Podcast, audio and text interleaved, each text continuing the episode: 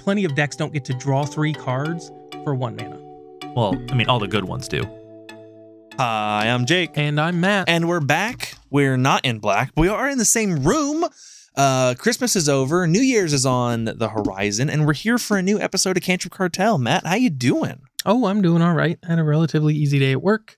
I Enough- wouldn't know what that's like. Yep. yeah, you've been crushing it lately. Oh yeah, I've been uh been my sales have it been being your computer chair. yeah. I have been putting down some mad hours on the video games. yeah. Um, but yeah, just had a relatively easy day at work. Uh, didn't really.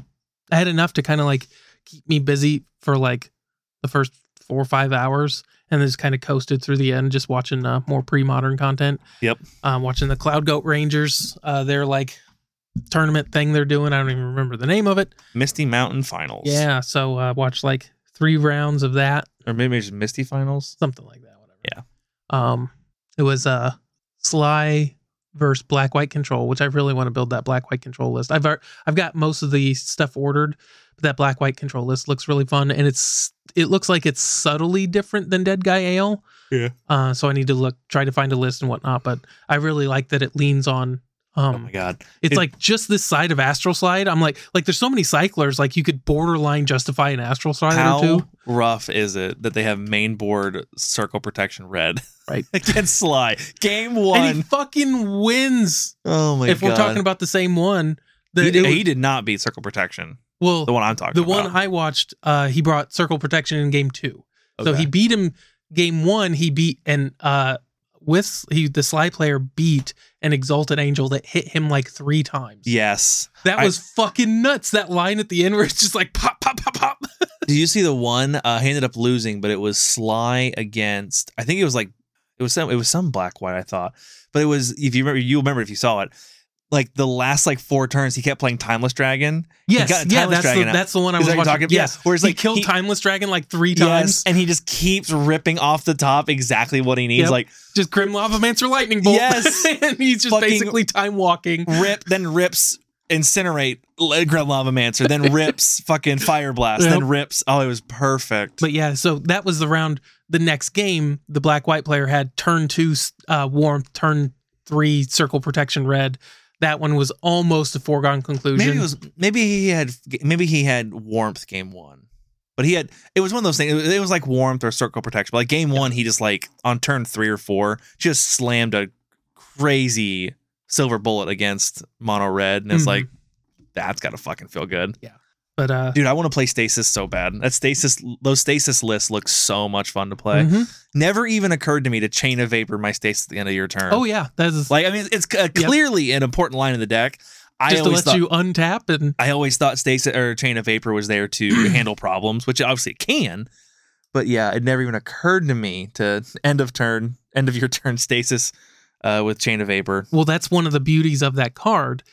And I'm sure you've seen him do it at this point, but you do both. You go end Uh-huh. of your turn. I'm going to chain of vapor my stasis, sacrifice a land. that's going to never untap anyways, because who gives a fuck? and then bounce and then your only bounce threat your only threat while you're tapped out. while you're tapped out. yes, That's just like, uh, okay, cool. Forsaken City stasis.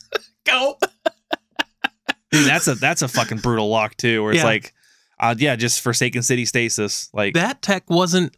That tech wasn't. I mean, it, the cards existed, but when I was playing back then, and I played all through this shit. But um, our stasis guy in our group was Mike. Um, he played just iteration after iteration of stasis, mhm. and the last one that he peaked on was a very similar kind of thing, but it used Chronatog.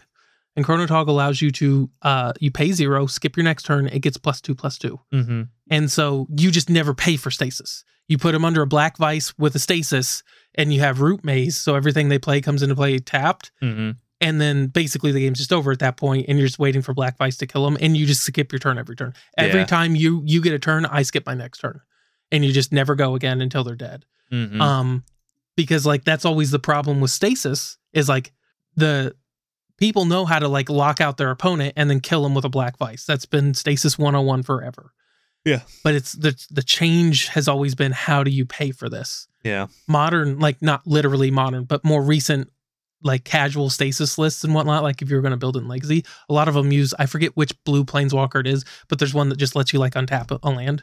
Like and Oh. you just it's just plain because planeswalkers play real nice with stasis. Yeah, there's a new uh, format to fairy that Yeah. like his plus one is untap an artifact land and creature. It's tap or untap. Yep. Artifact creature land. You just do that kind of nonsense where it's just like, but Forsaken City is really good tech for Oh, yeah. in this format where it's just like, I don't care. You what it is is you can untap it by exiling a card from your hand during your upkeep during your only. upkeep. Um, so you need to go in with mana, but like once you get once you get it going, you're good to go. Yeah.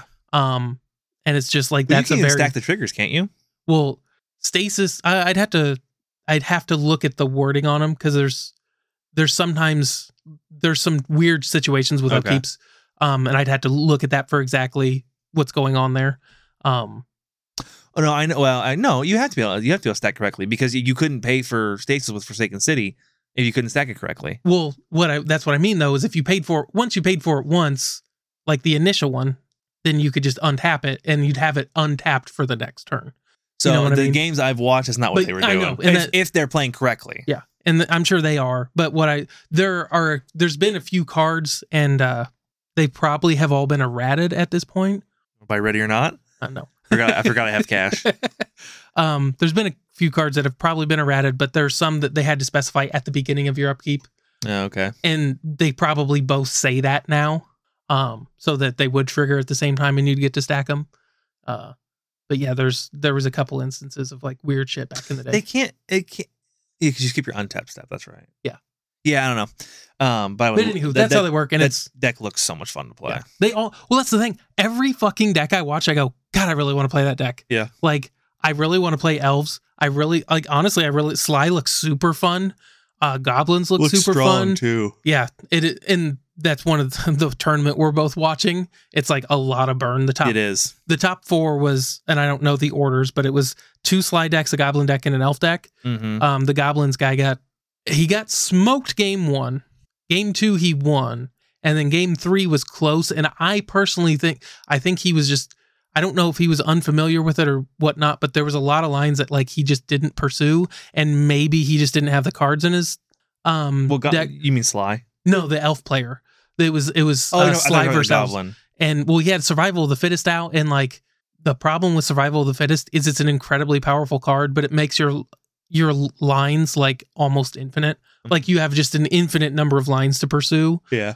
and uh it can really complicate things what it means is there's a lot of open doors but that also means you can pick a lot of Yeah. wrong doors um but it does really lift the floor of that deck when it's just like I can just get anything I want by Yeah. and especially when you combine combine it with like squee and Oh, anger yeah. and you just go survival survival all my creatures have haste and i draw an extra card every turn Yeah. like it's You don't even draw an extra card every turn. You, you you tutor out a creature every turn every turn. You, every turn it's just one green. Yeah. Go get a creature. yeah but you you basically net an extra card every turn so like i think one of the problems in game three is he tried to push the game too quickly and this bit him in the ass a couple times where like uh one it may not have saved him i don't remember the math but i think it would have he he played like Yavimaya Granger to get a land so he could then like keep going and then his Granger had haste because he's got anger in the yard and then he swings with his 2-2 and he's at like 7 against burn Mm-hmm. I'm like, the you you dropped the the burn player was, was- at like 16. What was Or there was- whatever. Was, that the game where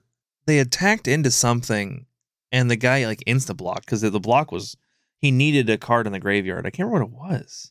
that allowed him to like pop with his Grim Lavamancer or something. Maybe that's what it was. Yeah, maybe it's like the like he attacked and the guy, the red player, instantly blocked. It was a it was a super easy block because yeah, it, it opened up a line that was really critical, and I can't remember if it was that match or not. But yeah, I've seen a lot of like bad attacks and bad like Well, bad lines, So bad um, efficiency. I've got fantastic news for anybody who's like an old school Magic player and myself. Uh, and I'll get to that in a second. Wizards is officially supporting pre-modern with a new set. I'd probably quit. Just, I'm done. it's all reprints. I don't care. I don't want to like.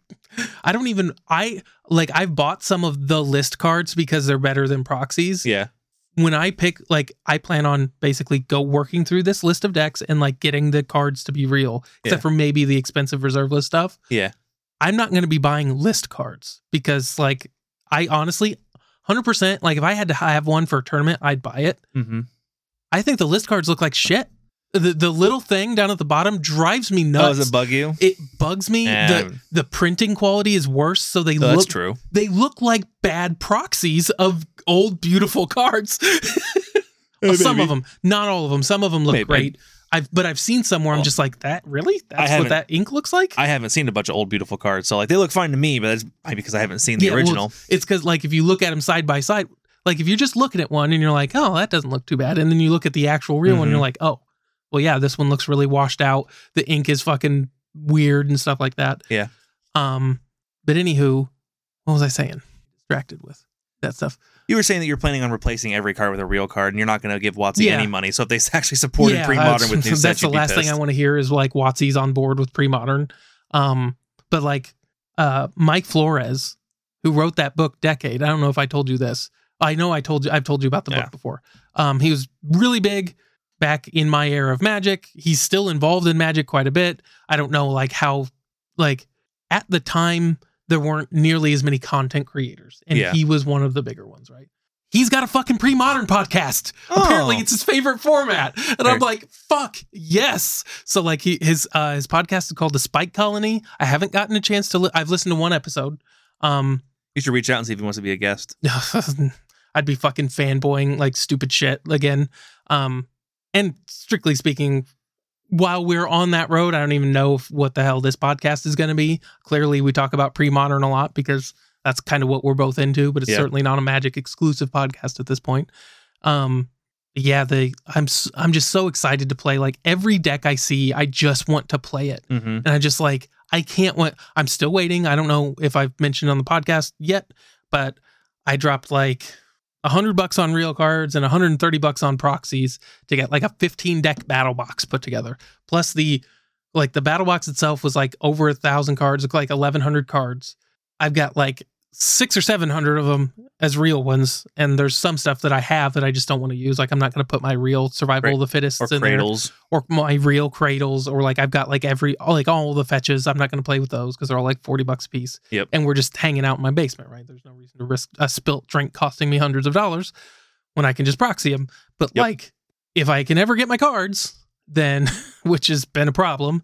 Uh, my bank fucked up my billing address on my credit card and then cool which threw Cool Stuff Inc off and then now that I've got it fixed, Cool Stuff Inc charged me, but now they haven't shipped my stuff yet Yeah, they're taking their time. so like i'm just like ah damn it just like i just want my card so i can start building these decks like this is the first time Hmm. in probably over 10 years i actually don't have a single complete magic deck put together That's i that. took them all apart I still have many decks put together. yeah i do not Uh, for reference, I do have like three or four boxes of sleeves I can, I can donate to the cause. Cool. Like brand new boxes that that was my go-to at the Sage shop. Is I would just buy like yeah I need to buy something. I don't what to buy. I just buy a box of sleeves. Cool. So I've got like two or three boxes full of sleeves that are various colors. I don't think, do you care what color they are? not like They're all mats. yeah i i don't Yeah, like they're mostly most of them are the blacks I like to use, but there's like there's some reds. There's I think there's a blue. mhm. They're just basic bitch colors. i ordered an orange. i ordered a pack i think i ordered five boxes of dragon shields Okay. a 10 pack of perfect fits You gonna perfect fit the whole thing? Yeah. Oh my gosh. Okay. I mean, perfect fits are cheap. Like a 10 pack of perfect fits was like 15 or 20 bucks. Like What? you get there when you don't buy them one at a time. I used to pay thirty. No, I buy them a ten pack. I paid thirty. Well, I don't, I, I, I don't remember exactly what it was, but they're not, they're not expensive. I Matt's mean, over here buying. Matt's over here fucking, buying Alibaba perfect fits. no, I just got them on Amazon, They'll be made of tissue paper. but the, uh, they're KMC perfect fits. Um, but like I look at that and I go, well, a thousand perfect fits is how many I need for my entire battle box. So 30 bucks is whatever. Must be nice when you have money because you have a job. Yeah, it does help quite a bit. Um, well, and the thing is, I got a bunch of uh, Amazon gift cards Oh, nice. for yeah. Christmas, and that's what yeah, I, I, got a I got a bunch of money for Christmas as well, which I tell you about. They, they basically this is my monitor. Like that's what this is. Yeah, I gotcha. This is my monitor your that I your paid monitor. for, and I I went ahead and bought it ahead of schedule because I told everyone what I wanted, and they all got me money towards it. So Yeah, I'm I trying to can't- get Matt to buy a game that a good friend of mine uh, got me.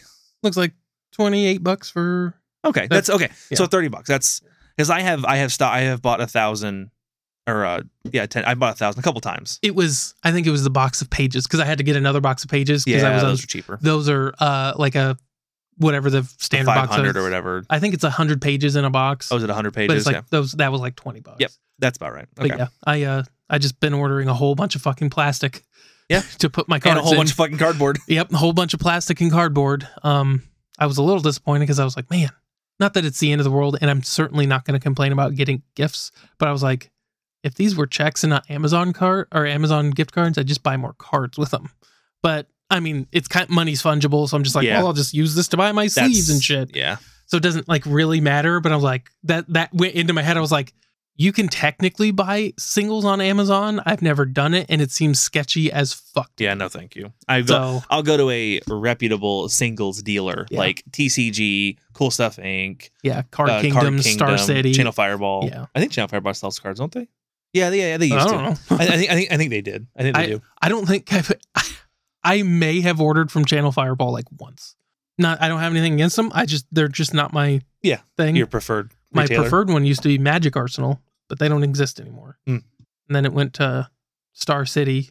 I eBayed for a little bit, but like with the fact that like fakes are Yeah. more and more common, I just I don't want the hassle of like I'm just, eBaying shit. I've just I, I got on the TCG train, and I've always been I've always been on the TCG train. Yep. It's the marketplace. You can I I very much like that. It just shows them all in order, and I can be like I can just pick a usually just someone with ten thousand sales. They're probably going to be relatively reputable, and go with it. And the prices are all very comparable for the most part. Yeah, that's well, that's you and I talked about this a little bit. TCG is great, except when you need naturalize, because naturalize is a ten cent card, Yeah, and they're going to charge you two dollars to ship it. minimum. Oh yeah, like I mean, like for example, like me buying Stasis, like the cards only cost like thirty five bucks, but there's twenty dollars in shipping. Yep. Because I just like I can't bundle it all into one dude. I have to go through ten different people, and shipping is between one and two dollars a person.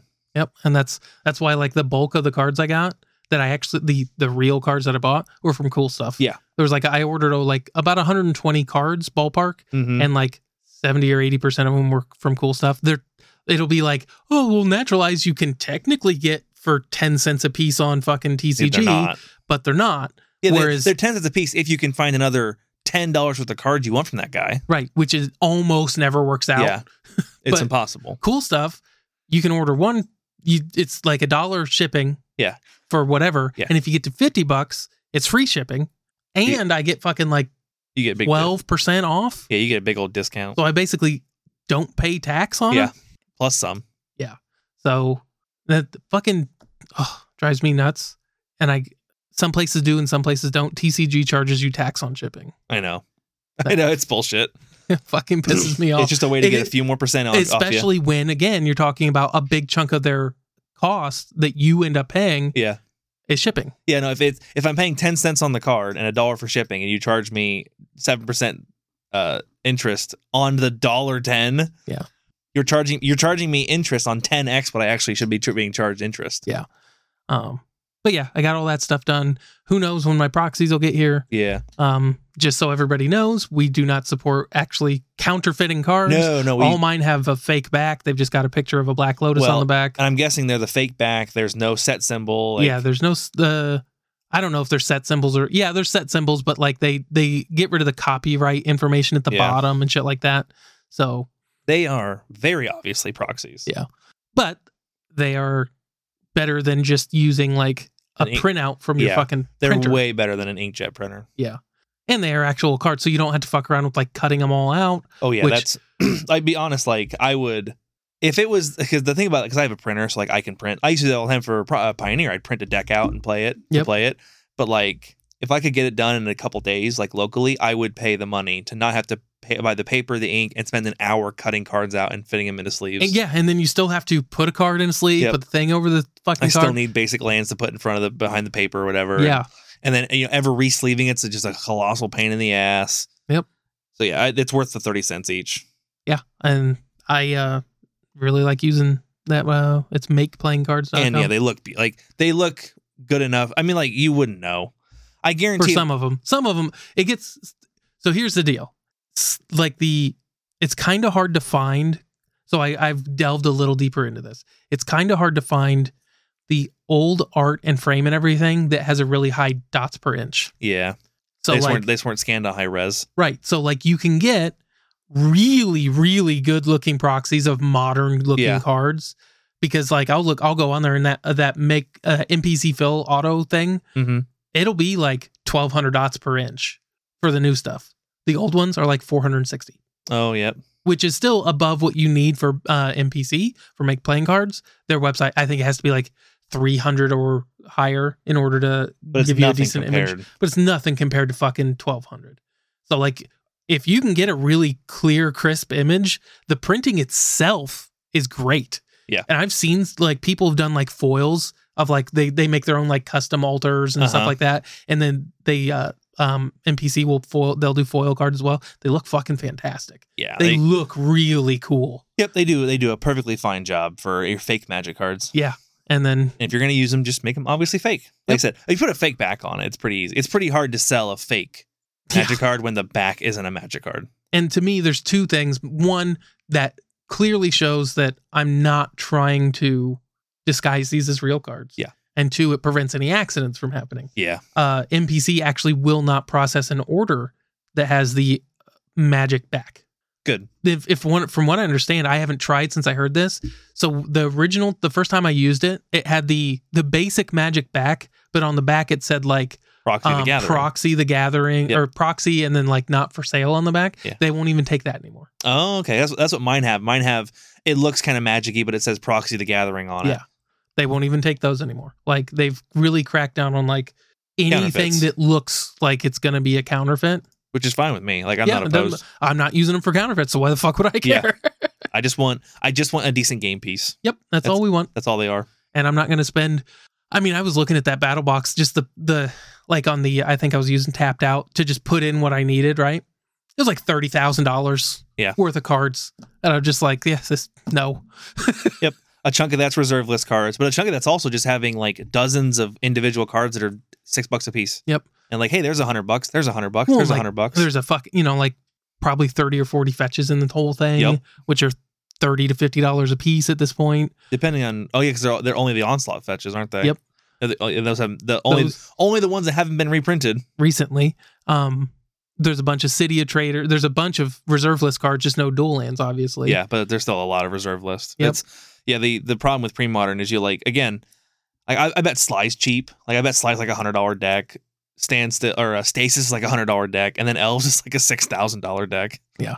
There's no rhyme or reason. about the only expensive card in slide is like or sligh is like a cursed scroll uh, which is technically reserve list but it's not a, a super expensive reserve list card Yeah. because it doesn't see really any play Yeah. anywhere outside of pre-modern I mean, like Pox and Yeah. Legacy. Well, and a Legacy- tier five deck. as I was gonna bring up, Legacy does not isn't really looking all that hot anymore. So I don't know how. Uh, I mean, there's probably reasons for this, but it looks like the last two Legacy Sunday challenges haven't fired. Yeah.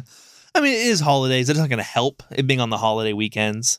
It is, but every other one has. Like if Yeah. you go on there, all the modern ones fired, all the pioneers fired, fucking limited qualifiers are fired. Like on Christmas Day, tournament Yeah. tournaments are firing. People are making ton. Legacy's not. Yes. and like the the Saturday one because uh I believe the just the the straight MTGO site now, which isn't WotC controlled anymore. It's Uh-huh. that new company, whatever the fuck their name is. Daybreak games. Yeah, that one. Um, they actually say how many people entered the tournament now. Oh, that's cool. Um, fifty three people showed up on Saturday for Legacy. It's a thirty two. It so the Sat the Saturday one wouldn't have even fired Yeah. on Sunday. Well, that's Like- they they lowered it because they, they, they didn't fire forever, so they lowered the uh, the amount Yeah. down to thirty two. I think So during, I think during the Oko era they quit fire, or it was no, it was Ragavan era. I think Ragavan era they quit firing Yeah, well they because they fired for Oko. People were like people were still playing Legacy as much as everyone hated Oko. People were still playing in tournaments, but I think during Ragavan era, Ragavan and DRC and whatnot, people stopped playing. so I hope for Legacy players' sake that isn't the case. The um, But did you see the game where it was fuck was it? It was it all revolved around some four mana dude that you could tap him and tap two other play two other Trade. Wind Rider. trade win trade wind rider. Yep. So there's no like infinite combo with that, right? It's just Nope, a value it's just combo. value. Yeah. So like uh, that's that was I spent probably 15 minutes watching that game, being like, how can you make that go positive? How can you? Because he's like they talk like it's the name of the deck. They talk about it all the time. He's like this guy's working so hard to counter it. Like it's it's clearly the point of the deck, and it's just like how how does he win with this? And then it occurred to me halfway into the match that it's fucking pre modern. A combo doesn't have to be game ending to be good, Nope. which is a great thing for the because format. at no point is anyone gonna fucking drop a six six flyer for two. Just- like like his, his the whole point of his deck can absolutely be like play this thing tap it pick it and wall or tap a bunch to pick wall blossoms back up and then play it and draw another card Yep. like that can be the whole point and that's a powerful deck. Yep. and i was like man that sounds like fun to play. Because i play a lot of timeless. I play a decent bit of standard. And dude every card every single thing it's just the game is over. Mhm. every single time the turn passes and you don't clean the board or answer a key threat like the game is over. And that is not the case in pre-modern and i'm so excited to have things where like a card can stick for a turn or two and the game isn't done. Dude, can you imagine that game of Sligh versus Black White Control where the fucking control player gains like, I mean, probably pushing 30 life. And the fucking Sligh player won. i don't remember that That was that was maybe game I, one. maybe i didn't see that one Well, that that was the one where he killed No, the Eternal. Dragon. Like, cause he so he gained he hit three times with Exalted Angel and he gained like no i see it see i saw a different game because i did not see exalted angel, angel ever hit the red zone so i did not see that black white list that's fine. That's fair. or or i skipped the first game or i wasn't paying attention or if i watched that game i didn't see that Gotcha. now these are on the background a lot of times so maybe i didn't see it Yeah, that it was that was the game where the guy killed Eternal Dragon like three times. in game that in game three No, it was game one.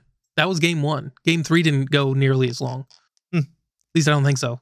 But anywho, whatever. Regard- regardless it happened Yeah, the fucking this like, can you imagine like like that just that stuff just doesn't happen in more recent formats. no Like it's the the, the the magic is so um what's it called? It's like steamroll but it's there's a word for it. Incremental advantage But is yeah, what there- we typically well there's just none of that. It's just it's this i can't remember the word we've always that we've used or someone else used there but it's just like um once it starts it, it cannot be stopped. Like literally once a card sticks for a turn or two it just it cannot be stopped. Snowballs. Yeah. it's modern magic is so snowbally where once you fail to answer a threat the game has ended. It feels like. Yeah. i mean like case in point there's lots of games i play on timeless where like they go turn one ragavan and i can't kill it and i just concede. Because the game's over. Like this ragavan's going to hit me for probably two turns at least the game's over. Yeah, like if you don't have like because they i mean like, they're not just going to play ragavan and do nothing. Like they're playing Yeah. ragavan drc they're playing like they're establishing threats they're lightning bolting. Once ragavan's hit me twice done four points of damage made two mana and potentially drawn a card game's over. Pretty much. Because especially if you couldn't answer the Ragavan, i can't answer the can't next three answer threats. the an- the next three things they did. yeah like it's so i'm excited for a format where that's not the case where like the entire format can revolve like your entire deck can revolve around tapping three creatures to bounce a thing and then replay it and draw a card Mm-hmm. i'm like that's how i get my value and that's how i'm going to win this And to game be fair, that's not even what I would consider like one. It's not Trade Wind Rider is not one of the like best decks in the format, but it's perfectly playable. oh yeah And it's just you use Trade Wind Rider, you generate some value for yourself, or you It use was- it to control the board. it was survival wasn't it wasn't a survival trade wind binder list Probably I think because so. it, it was kind of a toolboxy kind of deck. yeah i think so because you need to be able to like a find Trade Wind Rider and b get like the value guys out of your deck. Did you watch the uh, the bonus match they played during lunch? It was like the store owner versus someone else. Uh, what what was what was It was being played? survival madness. I've seen some. I've seen games of that. It was such a cool deck. The Mhm. whole point of the deck was to get survival the fit uh, fittest, and then just keep putting out root wallas. Yep. Just discard a root wall to get a Rootwalla, and discard a root wall to get a Rootwalla. That's all it was. And the dude, I don't, I know he won the game one. I think he lost the second two, but it was really, cl- it was really fucking close. But like, I'm watching this guy kick ass, and the whole point of this deck is to put four one ones out for free. Yep. That's all it does, and just attack every turn. Pay one, discard a root walla, get a root walla. he was playing against some deck, and the way the the way he ended he lost. I know in game three was the dude got out a couple of those uh, two mana man lands Mm-hmm. into a three three with Yep, the treetop village. Yeah, and like he just couldn't get past his root walls couldn't get past. Yeah. him. I think he put out like uh what's the activated abilities can't be activated Yeah, uh, creatures. totem. Cursed totem, and so they they're stuck as one ones, and he's got a couple three threes he can hold back, and Yeah. he starts getting ahead. But it's just funny, like that's the whole point of the deck. That's all it does. Well, and again, the guy beat him with Treetop Village. Yeah. which used to be a fucking all star. And again, this is what I've always talked about. Like, you've probably heard me wax poetic about the good old days of magic Yeah. for hours and hours of cumulative time, right? Uh-huh. And it's just like, told you, like, old magic used to be just different. Yeah. And that's why sometimes I've mentioned this before. I have trouble evaluating cards. Sometimes I call stuff like fucking uh Shieldred, Sheoldred, the new one, where it was just like, hey guys, that card looks a lot like Juzam Djinn, only a lot stronger. I think she's gonna be pretty good. Turns she was. Because like a five five for four is pretty good card. It is. Historically speaking, she does a lot more than that, and she's got you know pseudo reach and Yeah. pseudo vigilance and Death, that touch. touch. and like like she's got a lot of shit going on. Yep. Um, but like you haven't played really in an era where a four a five five for four was any good. Mm, no, absolutely not. Like I got super excited when I because I've taken a few breaks in Magic uh, throughout the years, and I came back once and Leatherback Baloth was a card, and I lost my fucking shit. It was the same feeling I got when I saw Watch Wolf after I took a brief break. Uh-huh. Watch Wolf was a three three for two mana. I was like, holy shit! And it wasn't even really. It was an uncommon, and it's from Ravnica, and it's What's the closest thing to that? A three three for two mana. in which format? I'm trying to think like right now, like like in like standard, like I'm trying to think of like what the closest thing to that is. And like for two what does two mana buy you in standard? Keep talking. Um, and then I saw I came back at the time and saw Leatherback Baloth, which was a four four four five for three green. And I was like, what the fuck? like turn one Llanowar Elf, turn two four five. Yeah. Seems good to me. I used to be happy to go turn one elf, turn one or turn two call the herd, and then flash it back and be like, I got two three threes on turn three. You're fucked. Yeah. like, but that's just like, I mean, that's just not the way Magic's played No. anymore. And they're just like, to me, I've said it multiple times. Like, there comes a point where like Magic cards, it doesn't matter. Like everyone says that like you have to always evaluate Magic cards in a format as like a whole, where it's just like the power level of cards is always contextualized by their other cards. Yeah. And that is very often true, but it's not the only case because as we've said, the goal of the game is still 20 life.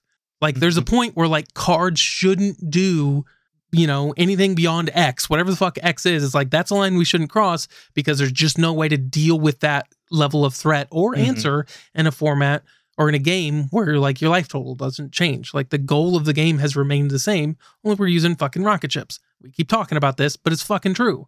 And like pre-modern, in my opinion, like so far from everything I I've seen, just it has hit the sweet spot where like the games are super interesting. And yeah, you get some stuff like I mean, it's it's gotta suck to be like turn two warmth, turn three circle protection red, Mm-hmm. and you're playing Sligh. I bet it doesn't feel good. But there are even then he had answers and he made it a relatively close game. And like I've seen uh, burn players beat it. And like it's the fact of the matter is that's not unbeatable. And that's without Yeah. drawing shit like anarchy, which anarchy is the answer to that. You're just uh, I, th- I forget the exact text, but it blows up all white permanents Oh, okay. for three red, just gone. And that's so like, but color hate is an actual thing in this format where it's just like I'm playing white, you're playing red. We have things that just fuck each other over based on our Yeah. colors, and that's something a lot of players aren't used to playing with against with or against. And like there's there's those type of effects, but more for strategy. So like Stony Silence or Rest in Peace is a is like the modern analog to like Warmth or COP Red Yeah. where it's just like you're playing, you're all in on affinity. Well, you can't activate artifacts, so you're fucked. None of them do anything. All, none of your lands tap for mana, Yep. and you can't use any of your activated abilities. Oh, you're a fucking graveyard deck. Exile all graveyards and any cards put into them. Okay. Like, So I found two cards that compare well to that. So I, because there's a couple of them like uh, there's like Blood Tithe Harvester, but it's black red. It's hard Mhm. to cast, but it's a three two that makes a blood token that you can sack to rummage for one, or you can tap it to give a creature minus X minus X for the blood tokens. So it's a three two that's also a kill spell. Yep. There's Harbin, but he's a he's blue white. He's a three two, but uh, whenever you attack with I think five or more soldiers, everything gets plus one plus one and flying. Which, but it's, it's two colors. So there's Well, two, Watch Wolf is two colors. It's green and white. oh, okay. So Yep, both the- of those apply. so very comparable. So Yep. a, a two mana three two that kills a thing that is just a kill spell, and a two mana three two that is a finisher. Here's two one co- oh, one color spells. Uh, tenacious underdog, tenacious underdog, which we've talked about. One a black for a three two. It has blitz, which is two black black. You pay two life and pay two life. It comes in with haste, and uh, if you blitzed it when it leaves the battlefield, you draw a card. I think blitz might be die, but anyway, I think it's when it dies. Let's say it dies. Let's weaken it. But yeah, when it dies, if you blitzed it, when it dies, you draw a card, and whenever you blitz, it's uh, if you blitz it, you sack at the end of turn. Yeah. You can also blitz it from your graveyard. so every turn, just So it's a, so every turn you just have a four mana pay two, draw a card, deal three damage. And the other one, which is arguably better, is Mosswood Dreadknight. One in a green for a three two with trample. When Mosswood Dreadnought dies, you may cast it from the graveyard as an adventure until the end of your next turn. The adventure is one in a black. Draw a card, lose a life. so it replaces itself. And remember, when you put it on an adventure, you, can, then cast, it. fr- Yes. So it's So- just it never goes away. There's just you- some additional hoops. if they keep doing it, it never goes away. They just like, hey, you kill it, cool. Uh, I'm gonna go ahead and adventure it, draw a card, and then play it again. well, and the funny thing is, so these are all three twos, and obviously the reason for that is they're printed through standard, so they want it to be suscept- susceptible to the whatever random Sh- shocks probably are rolling yeah. around, right? Cool, fair enough. If any one of those cards was dir- printed in a modern Horizon set, whereas direct to modern, they'd all be three threes. Oh my god, could you imagine putting Mosswood Dreadknight in a Golgari deck in pre-modern? Mm-hmm. Where like that'd be fucking insane. A two mana three two that like, oh, I'm gonna kill it. Oh, cool, I'm just gonna play it again. Yeah. I'm gonna draw a card and then play it again. Yep. And that's that's what I'm talking about. Well, i I'm- mean, you forgot uh, it's not a standard one, but there's the fucking the black the black black shadow guy that like exiles cards when they when Oh, Dauthi I Voidwalker. think yeah, yeah, black. He, I, he, yeah, he's black. three black. two unblockable Yeah. that like wins you the game. Yeah. Not only does he exile anything that goes to the graveyard for your opponent, you also can tap him, sack him, and play anything in Right. exile from those cards. yeah, like and then I'm just like back in the day when Ravnica came in, Ravnica came out, I was like, fuck, Watch Wolf, like Yep. that's amazing. Like Watch Wolf is what made me play green white in that era. I was like, I want to play Watch Wolf. And Glare of Subdual exists, so I'm putting these in a deck. And like, Uh-huh. I just made a crappy Glare of Subdual deck. Um, but yeah, I fucking I I cannot wait. And the only reason we're not talking about us playing pre-modern We is haven't. we're just waiting on the fucking cards to show Yeah. up at this point. I've already dropped like 300 bucks on this. I'm pretty excited to play pre-modern. yeah, me too. I I just I'm super excited. I can't wait. I've just been watching every fucking game of pre-modern I can while still getting paid for it. Should. Yeah. Fuck those people. Yep. So uh anywho, that's how I've been doing. So while I talk about how I've been doing, will you go grab the list of patrons Yes. because it's not in here anymore? So uh, what I've been alluding to is I told everyone a few weeks ago that I looked at I found a new job working for another company taking care of cows. I was really excited. I put my two weeks in, and I was working my two weeks, going in, just doing what you're supposed to do when you're you know finishing up your job. I show up to work every day, do my job, work with our customers, and they bring me in. They brought me in on like Wednesday or Thursday, uh, literally like three or four days before Christmas, and they're like, "Yeah, you know, we just don't really have any work for you to do, so we're just gonna move your end date up, and uh, we're just gonna let you go today." And so I went from being like, "Well, I've got you know a couple weeks, I got a little bit, of, I got a few days off in there for holidays, and then I'll be starting my new job." To I have a week and a half with nothing to do. Yep. Um, luckily, I have a week of vacation left that I'm going to get paid out, so it'll basically cover that week.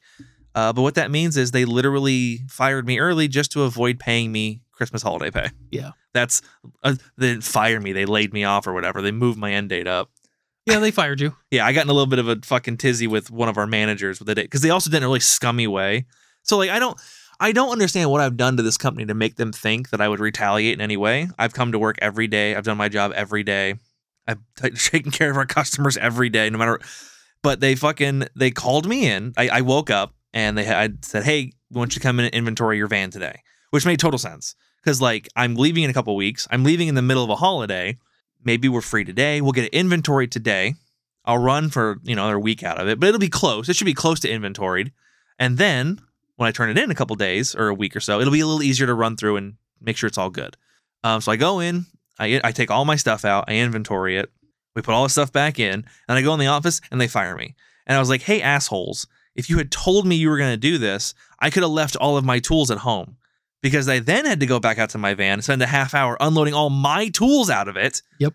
And have some, then load them into a different van so someone could drive me home. And it's like, you guys could have just told me. Don't get me wrong, I wouldn't be any happier about it. But what do you think I was going to do? Flip you Keep the your bird? van. Yeah. like, then you had to, then you'd have to drive someone to my house. Yeah. Shocking. Like I was I was so upset and I was talking to one of the one of the people who works in our office and I was like, "Did you know I was getting did you know I was getting fired today?" And she was like, "Well, first off, you didn't get fired." And I wanted to be like, "Am I getting paid anymore?" Right. No. So it doesn't fucking matter, does it? No, I didn't get fired. That's true. I didn't get fired, but I'm not getting a fucking paycheck anymore, am I? I don't know what else to call that. Yeah. That- laid off. Like I don't know. That's not what being laid off Yeah. means. Terminated. If I've been terminated. I right. fucking you were fired. Like, Like- because there's like laid off has very specific implications. If you were laid off, you could go get unemployment. I think I bet I could you get- probably could. I bet I could get unemployment now. Right. But just Well, like- here's the deal, and this is something. Um, if the shit with doesn't work out, you can still pursue Yeah, unemployment you're just gonna- against. You're just gonna name drop both of them. Yes, just erase that out. so you'll have yeah, I'll I'll remove all that. But like, yeah, that's true. But we I- I we just- had people do it against us at FedEx. I was so salty about her wanting to fucking correct me. And you know who it was now. Yep. And I'm like, I, I get why she can't tell me, which is cool. I get that, but like, don't fucking correct me. Oh, I didn't get you didn't get fired. Fuck you. And then while we're loading shit up, um, because they take all their uniforms back, which is totally cool. I didn't pay for them anyway. Like they, they, I have a coat, a hoodie, all of it. Um, she was like, "Yeah, we need all that back because it has our name on it, and we don't want anything with our name getting out." Which, first of all, I'm allowed to buy shirts from the store with your name on it. So if I did buy any of them, You you, can be go getting fu- those back. You can go fuck yourself. I didn't, which is why I'm totally cool giving it back. I didn't pay for this hoodie. I didn't pay for this coat. Yeah, back.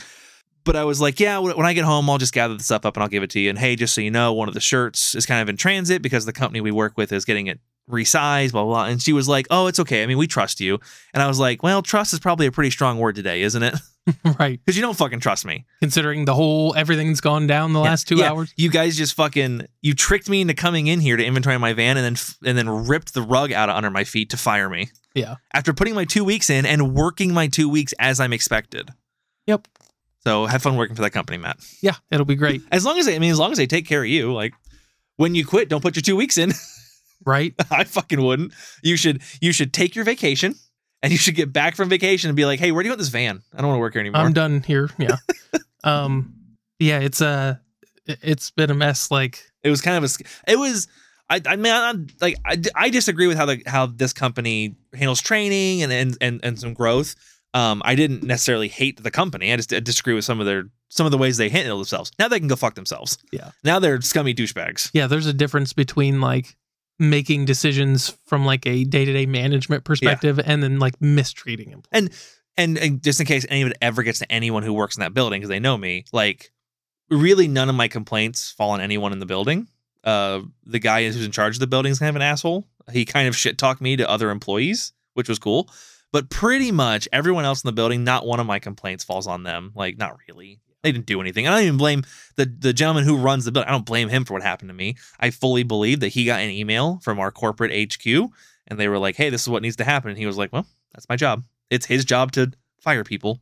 Yeah. So, in case anything gets back to them, no, I don't blame anyone in that building for what happened. They're not, they're not shitty. The people who run the company an hour and a half away from us, they can go fuck themselves. So your new trainee called off today, and they were scrambling to find people to do plumbing system checks.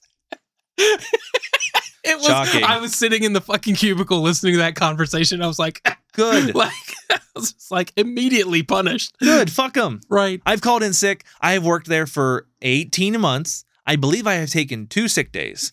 She has worked there for three months. I know she's been in that building for like a month and a half. She started taking at least two. Yeah. Maybe three.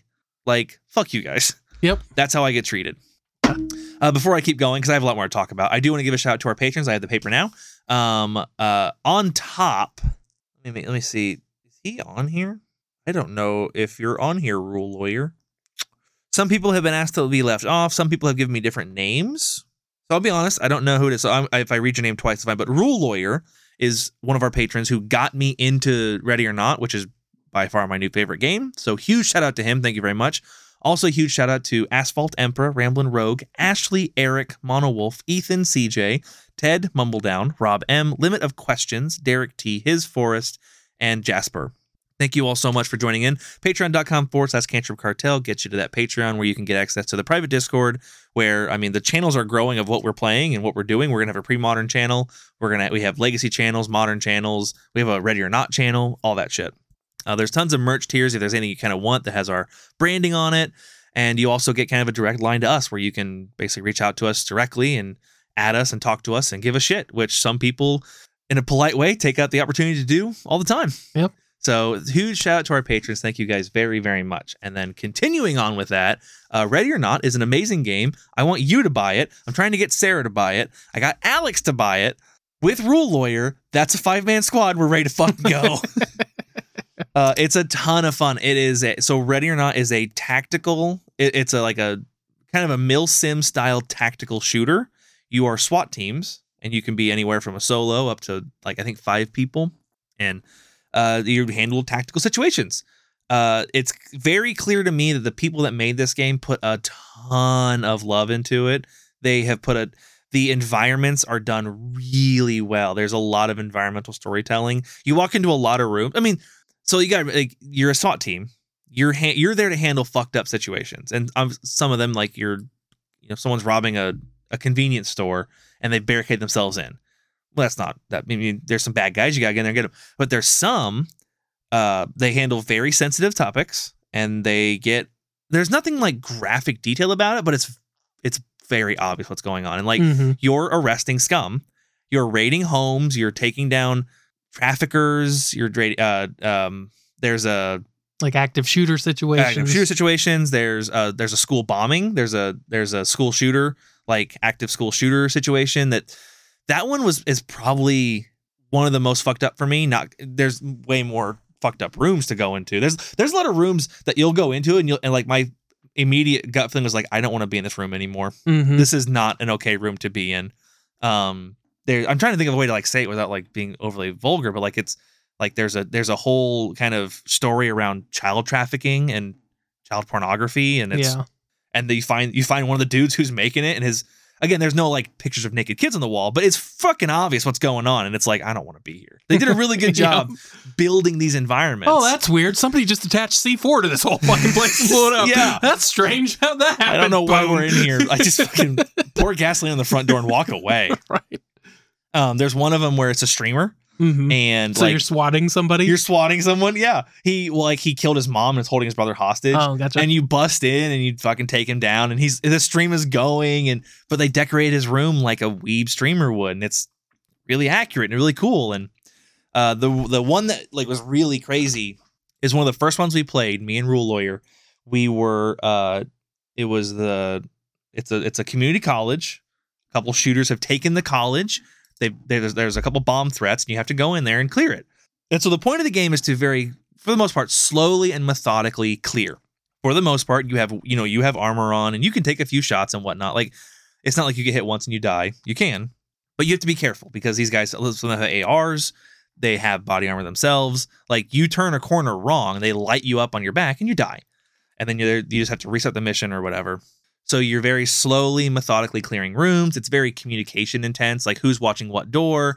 I'm coming through here. I'll check left, you check right. Slicing the pie, you know, moving in and tactically clearing a room. And while you're doing it, you're hearing people get shot upstairs. hmm But you can't just rush up there because you have you have six rooms in front of you that aren't cleared, and there could be the number of times I've been playing, and you're doing something, and like you'll you'll turn a corner to do something over here, you'll look down to do something, and a dude will walk through a door and shoot you. The AI is it, it like they are programmed and I guess tuned relatively well to they try to sneak up on you. If they hear you, they'll try and shoot you through doors. Like they act, like there's been multiple times because you can uh, look under the door with a little mirror gun, so you can see like what. Yeah. Multiple times you look under a door and there's a dude standing in a corner pointing a shotgun at the door because they know you're in there, and that's what I would do. I Mm-hmm. don't know if you were pretty sure someone's gonna come through your front door, you would just stand there with a shotgun and be like, I don't know who's coming first, but they're gonna die. Right. So like it's they're relatively smart AI. It's so much so they're actually a little too good. There's actually mods that turn them down a little bit because they're a little for some of them make sense because like some of them are professional security squads. Like they should be jacked up, but some of them are like dudes that are robbing a convenience store. Yeah. They probably sh- these are these are kids that are, these are kids that are bombing a community college. They're probably not. They're not trained professionals. They're not trained professionals. Um, but to it's me, like the way I would program that is like your trained professionals are going to be eh, on average less likely to just like kill a bunch of civilians. yeah, But like if you go into a the convenience store guy, he's way more likely to just panic and start Uh-huh. unloading Yep. on people, whoever it is. they it's something I've noticed. I'm talking to Rule Lawyer too. He's noticed it as well. The um the with the way the AI is, they are way more aggressive. Like they everyone has a death wish, which I maybe that's what they're going for. These are They're, fanatics. wi- they're all willing to die to they're kill all like the number. So like there's again, it's relatively realistic as far as I know. I'm not a fucking SWAT guy, but. Uh, I I, there, I've talked to so- some people on like there's a Discord I joined and they're mil sim people and they're they're military people and Mhm. there's it's, there's a lot of good things in there for it for it being realistic. Um, yeah, they're super aggressive. They're super prone to die. They're super they're super very martyry. Um, but you can so you can you can you sneak up on them. You point a gun at them. Some of them some of them will drop their guns very rarely, but some will. But most of them will just immediately start shooting at you and take cover, whatever. You can shoot them multiple times. They won't put their gun down. Um, which all that kind of makes sense. But the one that really gets me is a lot of them, the vast majority, when you have the standard AI, if you get them to surrender, where they drop their gun, they get on their hands and knees, they put their arms up. You have to be really careful when you go to arrest people because they'll pull a knife or a gun. Mhm. And these motherfuckers will like all I remember we were doing the school mission, me and Alex, and we did it like seven or eight times. We kept dying. It's real easy to die, especially on that one because there's a bomb threat. You have to clear the fucking building and then go find the bombs before they go off. yeah. Building's huge. Um, but like So good luck. I felt like we, cause we we tried to take a lot of because you can flashbang them, you can pepper spray. 'em. There's lots of options to basically stun them enough that they will probably give up. And we were like six for six across like four games, where like the dude went down, dropped his gun, and then as you go to walk up, he stands up with a pistol and tries to shoot you again. Like just over and over and over and over and over. None of these guys were giving up, which seems a little unrealistic. Maybe it's not, but it seems a little unrealistic. With- well, at that point, like obviously you're in trying to get into the head of a madman, Yeah. but like, why would you drop down on your knees and throw your gun away? If if your plan is to just open fire, Yeah. you just do it. You do it with your AR. Right. Like this very like sneaky, tricky Like that's not gonna get you anywhere Yeah, it's probably not. Now I will tell you, I have the AI is tuned pretty good. They know where you're looking. It's Yeah. like it happened. Or it's, I was playing today because I don't have a job, so all I do is play video games all day. Good place to be at for a couple weeks. Yeah, me and Alex just not play. for long, but for a couple weeks, it's nice. Me and Alex just play video games. We play Apex and Ready or Not all day. But like, I was serious. We were clearing a building together, and I was in a data center, so there's big server farms, and I had a dude surrendered, and I am inches from him. I have a ballistic shield and a pistol around it with a laser, and I'm pointing it at him. And I said, I'm going to hold this guy until you get here, because general rule of thumb, you shouldn't cuff anybody by yourself, because that now you you're completely unaware. You have no sense. You have no visual around you. So I'm staring at him. Around the corner, a civilian says something like, You can't fucking touch me like that, whatever. And I swear to God, I looked over a little bit. The dude got up and pulled a gun out and tried to shoot me. the second you glanced away, the second I looked away, I was staring at him the whole time. I moved my character up and over to look at the corner, and he got up.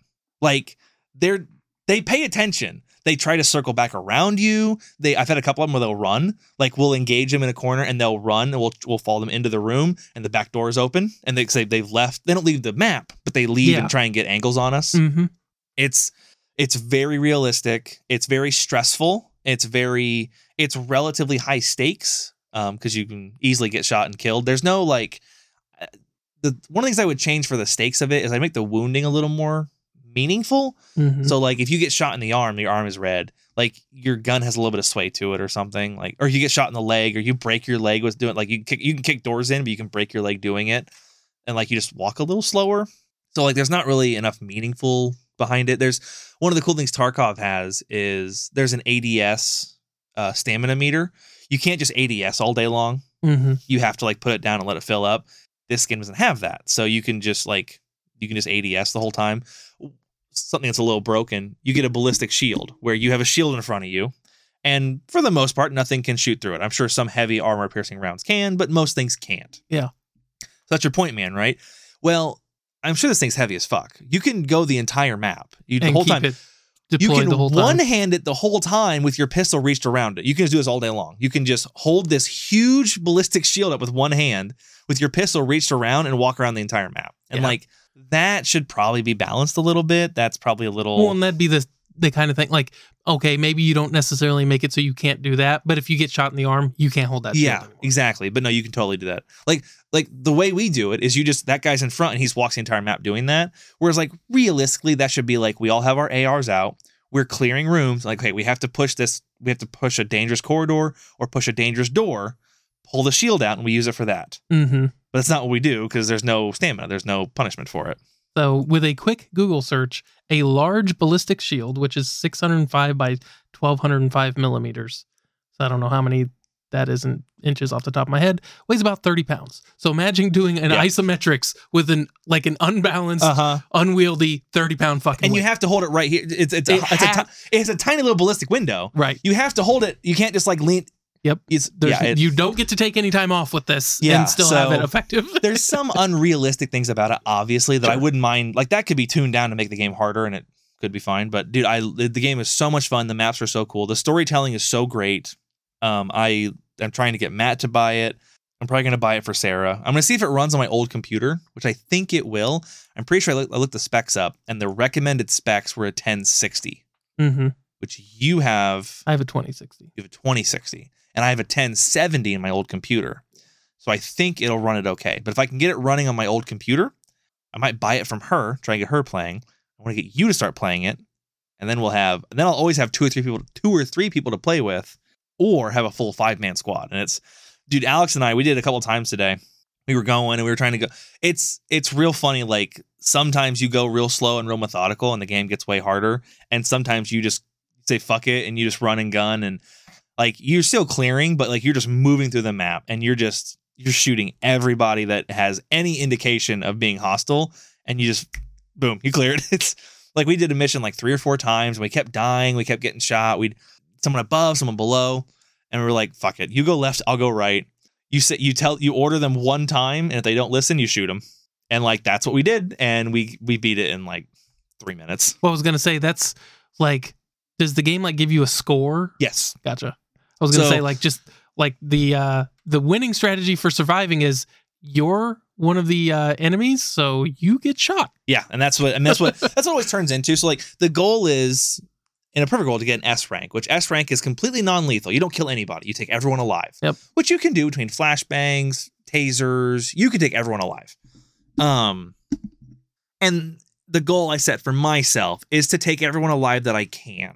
Because that's I'm it's a simulator. I'm trying to like my goal is to get everyone out alive that I can for I mean, we're doing like drug busts and and pedophile rings, and like you want to you want to people out, interrogate them, try and get them to give. up. That's the goal. Yeah. Sometimes you don't get rewarded for it, but that's my goal. I go into it being like, make it a little harder. I want to try and get everyone out alive that I can. So if I push into a room, if I see a guy around a corner, I'll throw a flashbang first instead of just shooting him, or like I can shoot him through the wall. But instead of doing that, I'll try and throw a flashbang, try and get him down and handcuff him. Um, once we die four or five times, I just turn the corner, and if he reaches for his back, I shoot him in the chest. That's what I, fuck you. Yep. There's no like pulling back, and I'll flash the room, and you can put no fuck. No, you've got you, Pop, pop, pop. you're all outlaws. The law does not apply to you anymore. Yeah.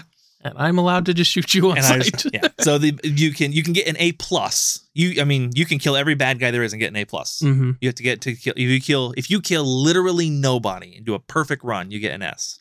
And after four or five fails, I don't care anymore. I just want I just want to finish this mission.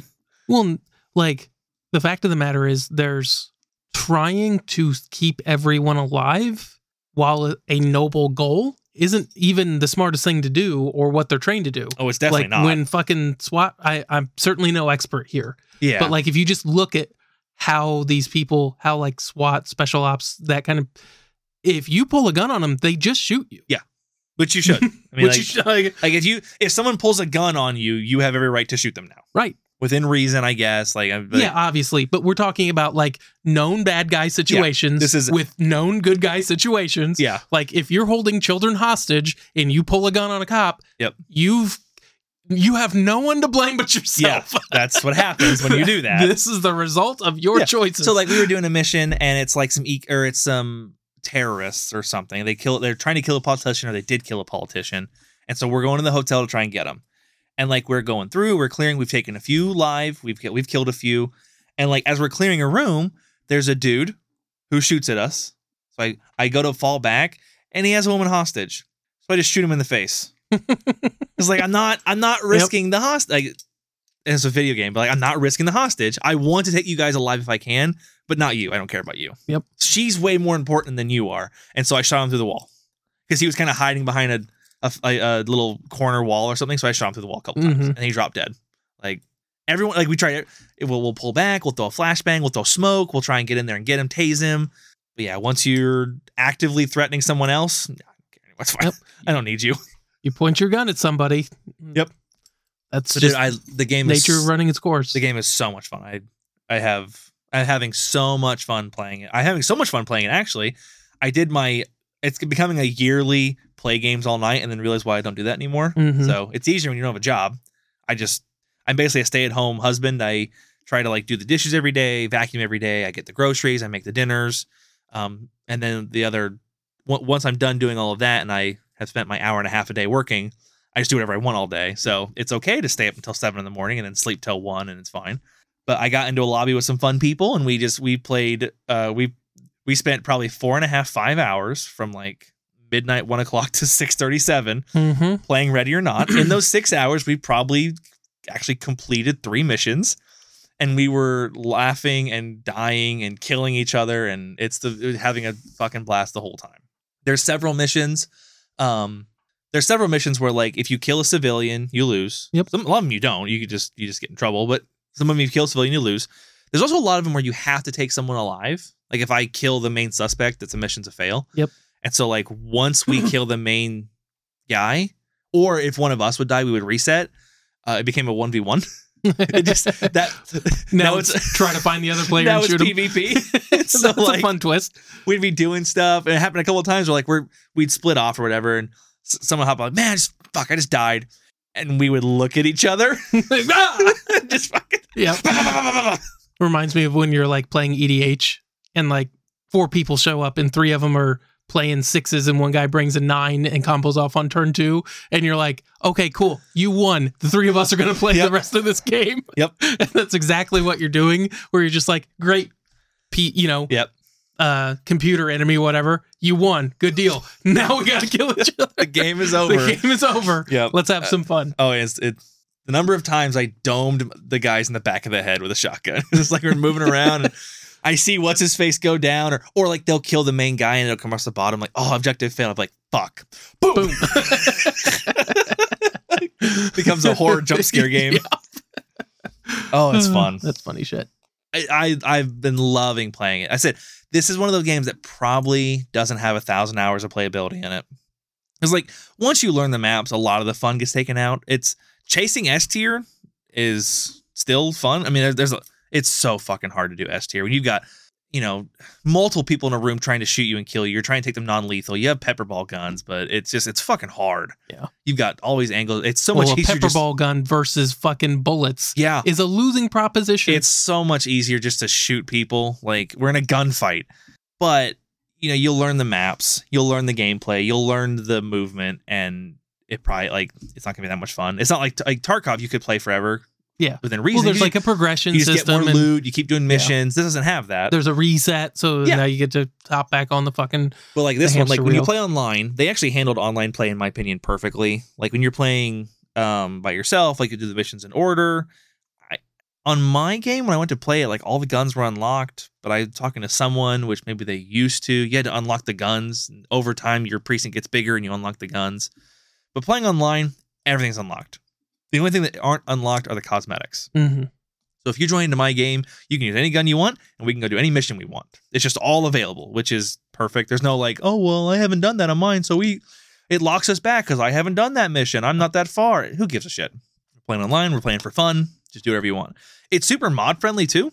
Um, there's a mod option inside of the game. There's like like you know, start game, campaign, host, mods Mhm. and you can there's a mod download uh, feature inside of the game you can obviously download outside game mods but it's very friendly to mods which is always nice especially a game like this with relatively limited replayability. Like once you put 30, 40 hours in, you've probably beaten the game. You've probably done everything. Well, that's one of the smartest things modern game developers can do.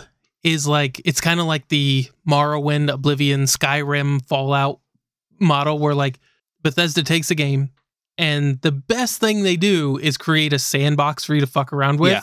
and then they go, "Hey, modders, do whatever the hell Yeah. you want." And like I, so I there's this guy. uh um, we always called him Brookins. I won't say his first name. He worked at Papa John's with us. That motherfucker has like two or three thousand hours in Fallout uh 4 because of mods. Yep. Because you can just do You just whatever. playing. He's not playing the base game over and over and No. over again. He's modding. Well, like like Dark Souls 3 series, like there's a couple Dark Souls 3 mods that just completely remap everything. Mm-hmm. It's complete. It's a different Just, game it's a now. new game. Yeah, like that is the best thing you can do as a game developer is like release a game, make a cool, fun thing, get your sixty bucks for it, and then be like, okay, everyone now just keep making the game better for us. That's all we're Yep. doing. And it's just like all you're doing is you're like you release the base game. Sounds like the people who made Ready or Not released a full, well-made game, and that's the way you want Yep. to do it. But you're like, you know, we can add a ton of fucking value if we just let people. We Yeah. make it moddable and we let people do it within reason. And like people are going to buy our games because they'll, you know, the guy reviews the game says overwhelming positive, and he's got 500 hours on Yep. his review, Exactly. and it's just like he's not doing Well, 500 like- hours of like the and- same missions. And that's how you keep pulling people back. Is Yep. like, hey, you know, you played the game, you did a lot of fun, blah blah. blah. Your buddy's like, oh my god, you see the new mod that came out? It has, dude. I played a game. It was a free mod. It's a whole new map. Yep. Someone. I, I, I was going to say that'd be the number one thing. Yeah. The the game designers don't have to make maps anymore. people ma- they uh, just let people make their own. these people made a, a whole map and like the AI is all the same. You don't have to change the AI that much. Nope. Just but just make new corners and new rooms and new like yeah, it- it's the best thing you can do is make your game, make a sandbox and then just let the community at large play in it and then then we'll play with them. That's it's great. Well, the trick though is you have to make a game worth playing to begin with That's true. because if you don't, it doesn't matter if it's moddable because no one's going to fucking No play one's going to be modding because they don't want to play it. Right. So I'll wrap up discussion on Ready or Not because we talked about it for a while, but I have uh, two closing thoughts on it. One, Ready or Not has shown me how horribly designed every building ever is from a tactical perspective. yep. It's Fucking like awful. they're designed to kill SWAT it teams. sure, it sure is. I know. Um, and two, I have a whole new level of stress and anxiety now walking into a hallway and seeing three doors. Mm-hmm. It's just like it's so fucking scary to be clearing a room. Clear, you you go through, you open a door, and there's four more doors, and it's like fuck. Which one of these is gonna kill me? Right. Which one do I go in first? It's the Monty Hall problem, but instead of winning a car, you die. yeah, that's what it fucking is. Oh my god, dude, it is so fucking awesome. You, you'll come around a corner, and there's like, oh cool, a stairway with a balcony that I can't see up. yep. Two a double doors there, two doors there, and an exit. How do we not die, dude? We were in that fucking college, and the, there's the whole like. So imagine there's you're looking at the front of a building. hmm There's a hallway that runs straight in front of you, Yep. and then on left and right are stairways up to the second floor. How the fuck do you clear that safely? Yeah, with two people. Yep. Like, Now, It's not- obviously, the answer is more people, which That's- is why like team. numbers matter so much Yeah, in a do. fight. Is like every set of eyes is another, you know, forty-five or ninety degree angle Yeah. where it's just like I can have a gun pointed in that direction, up and down, and left and right, Yeah. and like we can cover the, we can slice the entire pie, so to Yeah. speak. Whereas like if it's just two people, you're like, uh, well, what do we do here? what do we do here? Because like you can imagine looking at it face on how good it is, and that- that's a little more doable. Imagine walking underneath, hmm and it's like cool. So I have to walk under this ledge, hope no one's there. Check both of these stairs, hope no one's there, and then walk up the stairs and hope no one's there. It's a fucking nightmare. We went into one of them. It's a uh, it's an auditorium, or not an auditorium. It's a lecture hall. Fuck lecture halls, man. Yep, just Oh my every God. single seat. There's 500 seats in here, and every This one was- of them has a dude hiding behind. This is a it's a small community college, so there's like it's like a 150 person lecture room. Yep. and it's and it's it's it's terraced. Yep. Fuck that thing. theater seating, so it's just There's there's two there's two doors up top. There's three doors at the bottom. It's fucking it's a impossible. death trap. It is. It's a shooting gallery. Is what it is. The number of times that I've gone into like what look like completely appropriate architectural decisions, it's a fucking shooting gallery. We went into one. It was a. uh It was a. It was the streamer place, and it's a little like. uh like an apartment complex, but it's one of them that's open in the middle. So the light comes in and everyone has like, like, like a balcony in the middle. Boy, how do you walk around that without getting shot from the third floor? Mm-hmm. It's impossible. You don't. That's how. You fucking don't. How do you walk through the bottom courtyard to the back stairs to go up to the second floor without someone on the third floor going, "Oh, hey, look, it's a cop!" Bang, bang, bang, bang. So the thing I'll say is, like, you had your one and two. Doesn't obviously it's radically different. You could never experience it yourself, right? Doesn't that just give you a whole new level of respect for people, like, like law enforcement, military, Yeah. like that do this? It's Yep. just like, how the fuck do you walk into a building knowing somewhere in here are two or three people There's- that just want to kill me? there's a there's a number of people. Yep. With Any some form of weapons they could be anywhere, that want to kill us. right? And people do that to And collect a fucking paycheck. And they might be willing to die to do it. Right. I think I'll just stick with making 16 bucks an hour Oh driving my around listening to podcasts. It is fu- it is crazy. Um yeah, a, a whole new level of respect for people that do that professionally because they had to do it right the first time every time. Well, that's a, we've talked about this in multiple other contexts, but it's just like when you're in that situation, you own like every single time you have to win. Yep. The bad guys only had to win once. Yeah. You have to be perfect. You have to be perfect for the rest of your career. Yep. You catch a bullet in the arm and now your shoulder doesn't work anymore. Right. Forever. Ever You're done again, being a cop. there is no like, I'm going to slap a med kit on it. Nope. White mage, cast cure two. Yeah. Nope, doesn't exist. Yep. You're just disabled. You're just done. yep. It's It's a, fucking it's a whole new level Yep. of respect. And it's it's fun to dabble my toes in it without it. The other thing is like how hard it is to make those decisions. It's, it's a fucking video game. Mhm. I'm looking at a beautiful monitor. Everything's high resolution. It's all there's no sweat on my glasses or whatever. But like it's so hard to make those decisions, like those gut decisions in real time. And how easy it is for people to hide weapons. Like the number of times like we just we just did one where it's like people making guns in a house. And so like everyone's wearing civvy clothes. That's when it's fucking hard. Because Mhm. like you go into a school shooter, like they're all wearing like tactical vests and masks. Yeah. and it's a little easier to At least identify the bad guy. yeah.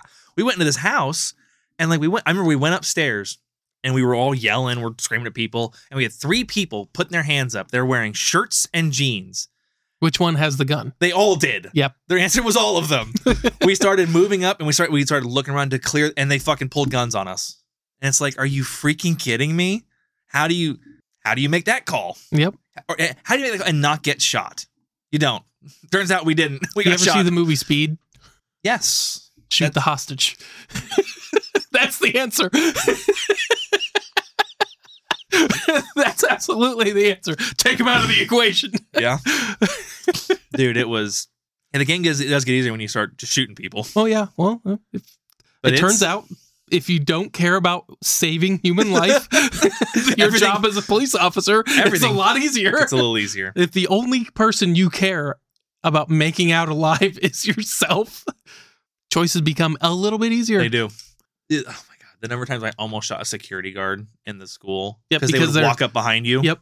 Like we'd be doing something and I'd hear steps and I'd turn around and there's this freaking security guard coming down the Who stairs at looks us. close enough to one of the bad guys. And it's like, what are you doing? Yep.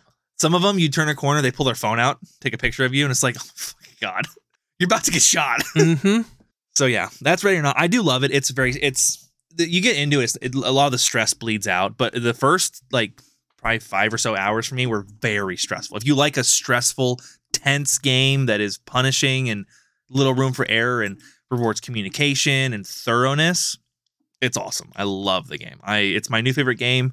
I don't know how long it'll be that, but it's my new favorite game bar none for now, and I fucking love playing it. And that's what I've been doing. I've been playing a fuck ton of video games. Yep. It's a decent way to spend your time. Yeah, my little forced vacation. Yeah, I was. the funny thing is, I'm surprised it hasn't happened to me because, like, I got pulled in for a meeting a couple weeks ago, and uh, they're like, "Hey, come on, we need to have you in for a meeting." I was like, "Oh man," I was like, "Oh, I'm getting laid off, huh?" And they're like, "Nope," and I was like, "God damn it!" you ready for your ready for your forced I'm like, vacation? when do I get my fucking vacation? I don't even dislike my job. I just, eh. It's- You get paid. You you can afford to lose your job. I can afford to lose my job. and not I've got, working part. I mean, I've got plenty of backups. I will tell you the not working part is pretty sweet. Like the whole like just being on vacation is is awesome. Like I have a buddy who he's a stay at home dad, so we just play games all day long, and it's a pretty sweet gig where he usually gets on around like one or two o'clock. So I'll hop on in the morning, fuck around, do some stuff, play a little bit, and then he gets on. We just play games all night, Mm-hmm. and then what happened is Sarah will. I should do my stuff before, but I'm I'm a procrastinator. So Sarah will text me she's heading home. She has about a 90 minute drive. So I get off. I go do dishes. I go do the laundry, or I get the laundry going. I get I do I vacuum, and then I pick up one area of the house, and that's my chores for the day. And then I have usually 30 minutes to kill. Yep. Then she And- gets home. You have dinner. Hang out with her. When she goes to bed, back on the I go, games. I'm living the second shift life, and I do I do miss being second shift. Like I got off second shift because I wanted to have a personal life, and I wanted to try to meet people and go on dates, and I wanted to you know build a social circle Yeah, we and saw how that worked out. Ugh. You got married and bought a house, loser. chickens. Right? a lot of Oh, I didn't bring you eggs. I forgot. That's okay. We weren't around to eat the ones upstairs anyways because we were gone for the weekend. I so it's find, fine. I'm I'm trying to eat them myself, but uh now that I have all that, I do kind of. It'd be cool to get back to second shift. Like, which it's kind of cool. My job when I start, he's got me my first week on second shift, starting at two o'clock, Mm-hmm. which kind of sucks. I'm like two's like actual second shift. I won't get to see my wife very much, and then my if I go on to like pseudo third shift, I won't see her as much either because I'll have to be working like four o'clock. Yeah. So it'll be it'll be That kind of schedule's gonna suck. pain in the butt to make that work. But right now, I'm living the perfect second shift life where I usually go to bed like three or three in the morning. I get up around like 10, 11, and then I just do whatever I want. Mm-hmm. Perfect. I've done that kind of stuff. Like I've always, I always strove to get first shift because I'm kind of a morning person, anyways. I just want to get up, go to work, have Get done. get my work done and then have the rest of the day to myself or do whatever I want to do. And like that's uh when I worked at Papa John's, I was I always strive to get the opening shifts. I didn't start there, but then I worked my way up effectively and got the opening shift. So I'd work like nine to five, which was cool. Um and then with FedEx, obviously FedEx was a, a morning thing. But uh at least for the delivery people. There's people in the terminal that worked second Yeah, and third yeah, shifts and shit like that. But You met me when I was working Yeah. seconds, and I started working with you to get on to firsts. yep, And because of that, I got my I met my wife. Yep. Thanks, asshole. you're welcome.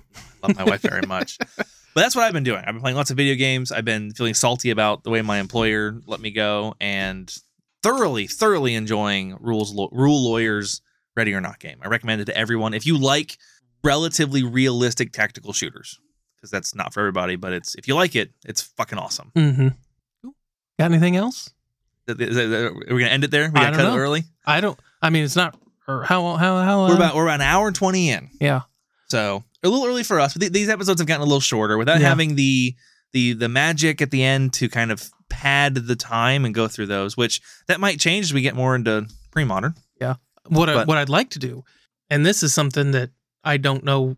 What I'd like to discuss at least a little bit is like if we can get around to playing Magic once a week, and then we can like discuss our matchups and how the matchups felt and stuff like that, and like Oh, that'd be great. try to like deep dive get just because like there the problem is there's not consistent tournament play for pre-modern there is No. tournament play but like i really don't want to just it sounds kind of bad i don't want to like leech off someone else's content or like hey this like the cloud goat rangers Yeah. what are they doing this week and we're going to return report on and their just shit spend our time talking about their yeah shit. that and- i don't want to i don't want to leech off them i don't care about i'll fucking shout them out all day i don't care about Yeah. that but i don't want to like steal their content so uh i would depending on how it goes i would not be opposed to us even dipping our toe into something like that yeah, we do that. where we uh like not stream but like tape some games because the cool thing is there's a lot of people that play pre-modern there's not a shit ton of pre-modern content creators Uh-huh. we're kind of already in the content creator space Yeah, we could just all we need to do is just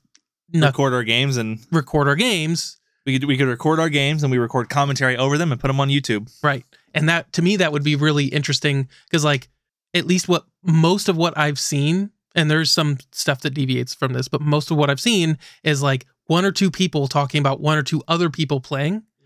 Whereas we can go we're playing and then we rewatch it do the commentary of like this is what i was thinking here this is what i was i thought you had this you Mhm. didn't or you did like that's why i made this and we can like analyze a, a matchup that we played Yeah, and I think that'd be an interesting way to do things. Um, Yeah. But uh, again, a lot of that's uh, not necessarily going to happen. But like I can, depending on how pre modern goes, because that's the thing. Like when when we were like super into Legacy, I was real close to like us going in that direction. Yep. But it's like Legacy just kept doing these waves of like it's fun for a couple weeks and then like either a new card comes out or they make some horrible decision. It's just like I feel like con- constantly Legacy was one step forward, two steps back, Yeah. and it just like gradually retreated into this format that I just didn't want to spend any time with. yeah. Pre-modern, at least in theory, shouldn't really have that problem. Yeah. That's Not true. to say that changes will never happen because bans happen and like as we've discussed, there's just not as many people like mass like running ten thousand Oh, yeah. games a day. So like the format's not solved. It may a deck that dominates may pop up next week, and that becomes an issue, and a, Yep. card has to get banned. Something like that could, in theory, happen. But like it's going to be a relatively stable format that's still like got a fucking ton of deck diversity in it. Mhm. So like I'm I'm more excited about like it the way it feels now to put it in perspective is like when I first started play, playing EDH where I was like Anything's possible. anything's possible like I'm super excited all I want to do is play magic all I want to do Yeah. is watch EDH content all I want to do is brew decks like that's all I want to do Yep. and that's that's where I'm at with pre-modern where like when I'm doing when I have like free time or downtime I'm doing pre-modern stuff so like Nice. I'm 100% uh, now granted I haven't played a game of pre-modern yet yeah. but I have played A lot of, a lot of these I lot of played a lot of pre-modern before pre-modern Yeah. was pre-modern so like I've had the Sligh versus Stasis matchup they were slightly different decks Uh-huh. but I mean the fucking Sligh deck is like that's pretty much a known quantity fucking Jackal Pup into fucking like Mog Fanatic into fucking Ball Lightning is just something I've been experiencing forever Looking like- forward to you tapping out for ball lightning and then playing stasis. I'm I'll take six. you'll never untap again You're done playing. Well, then I go. Mountain Fuck. Pyroblast. Yep. Fuck. but like, oh, I mean, I mean, stuff like that is just like stasis or chill, stasis. All your spells cost two more, and you never untap. Uh-huh. Good luck. Good luck. Oh, and my spells, my counter spells, they untap my islands. That's what they do. Yeah. Uh, days. so does Cool, drawing man. cards. Yep. Gush is pretty fucking good under a stasis. Yeah, it is. When Gush reads like, "Hey, time walk your opponent twice, draw two cards." So, well, the, th- that's what I love though. We've got a gush format, and like it's not even, in my opinion, the best. It's a very popular thing to do. Stasis is one of the one of the top ten or fifteen decks, yeah. but it's not dominant. It's just a deck among many. Gush it's not even the most popular control deck. Yep. Like Yeah, Gush doesn't own the format by any No. means. Neither does Daze or Thwart. I mean, like they all exist, but they all play fair, and every color is represented. There's like a dedicated deck for every color. There's all kinds of fucking splashes. There's not a ton of three color decks, which I actually really like. Uh, three color decks, in my opinion, almost always start dipping into just like junky good stuff kind of nonsense. Good stuff piles. It's just like, hey, what what are the best cards in these three colors? Right. And like a perfect example, of this one of the things I fucking love, goblins, at least the most popular builds, they they really they so desperately need naturalize in the sideboard that the main deck pain lands to get green that don't do shit game one. Yep. They're Like, literally just there for naturalize. There for naturalize. There's a couple. They're like since you have green, they there's a couple other cards they sometimes run, but it's like we need four naturalize or two or Yeah. two to four naturalizes in our sideboard because of engineered plague. Red has no way to deal with engineered plague. Yep. And goblins just loses if they don't have naturalize. Yep. Cool. So I guess we have to weaken our mana base in order to deal with this thing. And like that's, That's a how- very real issue. That's how Magic is supposed to be. that's how magic is supposed to be. like you can't play mono black and be okay with enchantments. Right. You have to like because mono black has a super strong mana base. I play swamps. You have to play something with white in it if you want to fuck around or green with enchantments. Yep. If you don't want to have if you want to have a strong mana base, you lose to enchantments. That's how it works. Yep. Or you lose to artifacts, or you lose Yeah. to like spell based stuff. Like there's just the fact of the matter is each color has strengths and weaknesses. There's a big enough chunk of magic that like every color can also deal with a lot of its weaknesses through sideboarding tech. Mhm. But sometimes you just straight up fucking lose. Yep. Like it's just like, oh well, my uh I'm playing elves and he got engineered plague and I didn't get one of my seven answers. Yep. Cool. Next game. Yeah. 100%. The elves player fucking biffed in that fucking slide matchup. Again, he the slide player's on 20 life and he goes for a fucking deranged hermit because he think he he's he's trying to be the aggro player in the matchup. And like that's fine, but you have to be the aggro player for one turn in that matchup. Yeah. The rest of the time is setting up, trying to get advantage, and using your creatures as effectively healing salves. Yep. Where it's like, I need to put myself, I need to put my the burn player in a situation where he has to kill my elves. Yeah. And then I'm Yeah, gonna when- get survival of the fittest out, When every elf gains you two life, like or three realistically three life. Now the the sligh player has um Grim Lavamancer and Cursed Scroll to help mitigate that disadvantage. Yep. But like really what you want to be doing is trading one for one and gaining life, drawing cards and hitting land drops until you can kind of combo off on a turn and overwhelm them. Yep. You don't want to go pay five deranged hermit, take nine. And then exactly what happened happened. He went, okay, cool, I'll take nine, pyroclasm. game over. He just all that card advantage you just generated and all that shit Gone. well, he just fucking like five for one you, dude, Yep. with for two mana. Like Yeah. you can't do that. Like he na- he fucking natural ordered out a deranged hermit. Now he may not have it in his list, but if you cast natural order against burn, there's obviously niche scenarios here. You're getting either verdant force or phantom nishoba. That's those are the fucking cards you get. Or or your deranged hermit wins the game. Right. Yeah. I mean, if it's lethal, that's one thing. Yeah, but like if he's at nine and you can deal nine and just fucking win, great. But he wasn't. He was at 20 Yep. and you just punched him for half. Cool. You got his score down. Great. You're dead. Whereas you could have gone, Verdant Force had a 7 7 that would have taken so many more resources Yes. to deal with and given you over a couple a couple turns the same number of tokens. Yep. Because you get a fucking token every upkeep, not your upkeep, Yeah. every upkeep. You know what blocks the shit out of a fucking jackal pup? A A one-one. saproling token. Yep. Are they one ones or zero ones? They're one ones. Yeah. like, Pretty good. Just cool. Beat this, dude. I've got a 7 7 you cannot fucking touch. And he makes tokens every turn. Or you got Phantom Nishoba, who's a 7 7 trample life link, Kip who's gaining you life. who's gaining you life, and you basically can't burn to death. Yep. And you get fucking deranged hermit. I was so disappointed in the Maybe player. well, we don't know his list. I know he may not have him in there. And to be fair, but like to me, I look at that and I go, why are you running natural order if you're not running the big Yep. dudes to get You it? Probably built your deck wrong. Because like if you like deranged hermit goes in the list, but deranged hermit is something you either again a you natural ordered out if you're just gonna win, which can happen, especially with like Kamal and shit like that. Yeah. perfectly reasonable. That deranged hermit puts nine power on the board that turn. Good card. Yeah. but you go like survival of the fittest is how you get deranged hermit. Occasionally you may get it with natural order, Yep. but natural order is out there. I mean, it doesn't even get you any fucking barely any mana advantage. No, The whole point of natural order is you pay four for something that costs eight, yeah, not five. five. yeah, Because then you're also you're almost always down mana. Because like you may break even, but like you had to sacrifice a creature that you paid mana into. Yep. Now you okay, you paid five mana for your deranged hermit. You're not even up on cards because you also had to sacrifice a card. Yep. So yeah, you get some tokens, but when you just fucking scoop to a pyroclasm, which you know he's playing because it's games two and three yeah. against a fucking burn deck. Like, what are you doing? And I'm I'm sorry, I'm just ranting. Whenever I see like bad elf plays, I like take it personally. Yep. Because like whenever an elf player is in a matchup, I'm just like, I'm I basically just completely like 100% just hop in the driver's seat. Yeah. And I'm just like, you do this, do this. And I may be wrong, but like, Oh, it's hard to watch someone do something poorly. right. I can't. It's a tangent, but like I can't watch people train horses. Yeah. It Or just even probably inter- drives you nuts. It, I want to. I unless they're real fucking good. I want to reach out and like grab them and be like, "Stop it! You're gonna get hurt." right.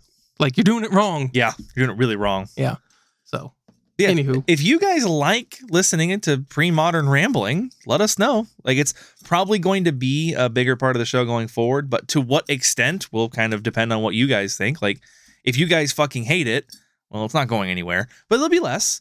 And if you guys fucking love it, there'll be more. Yep. So feel free to let us know. Yeah, But for sure. I was gonna say that as we kind of bring this to an end, we are we are hitting that hour and a half mark. Uh, carried is- us over the finish line is- with a rant about Yes. elves. Thank God that guy. Been guy. doing that for two years. thank God that guy can't play elves. I know, right? well, is there anything else you would like to talk about this week? no, I think we about covered it. Well, uh, if you guys want to check us out at the uh, Cantrip Cartel Discord or it's the Patreon, patreon.com forward slash cantrip cartel. Anything gets you into the Discord. Email us at cantrip cartel. Check us out on our social media if you want to reach out to us. But uh, if I'm not forgetting anything, I think we will see you guys in a couple of weeks and the new year. Yep. Happy New Year, guys. Welcome, step on in to the Cantrip Cartel. Jake and Matt chatting meta games while slinging some spells, casting ale, sipping on blue soup and parting some veils. Glimpse of nature once upon a time, they're telling the tale of the elvish visionaries on the wildwood prairies where the brainstorms are so fearsome, so scary, so legendary. Quirion Rangers grounds the sylvan libraries for when the greens and zenith would parry the clouds and turn their swords into plows. Let them rotate the crops, abundant growth in the ground. Nourish the life from the loam until it flourished unbound. Seeds of innocence burnished all the birch Lorien mounds. Gaia's cradle exhaled, carpet of flowers unwound. Birds of paradise sang, tropical islands of sound. Allosaurus shepherd danced on dinosaur stomping grounds. Jake and Matt pondered deeply all this magic they found. Through their visions, doused in serum, they saw only for how to convey these magic stories aloud to the crowds, the masses. Make the voices heard, share the truth, the magic.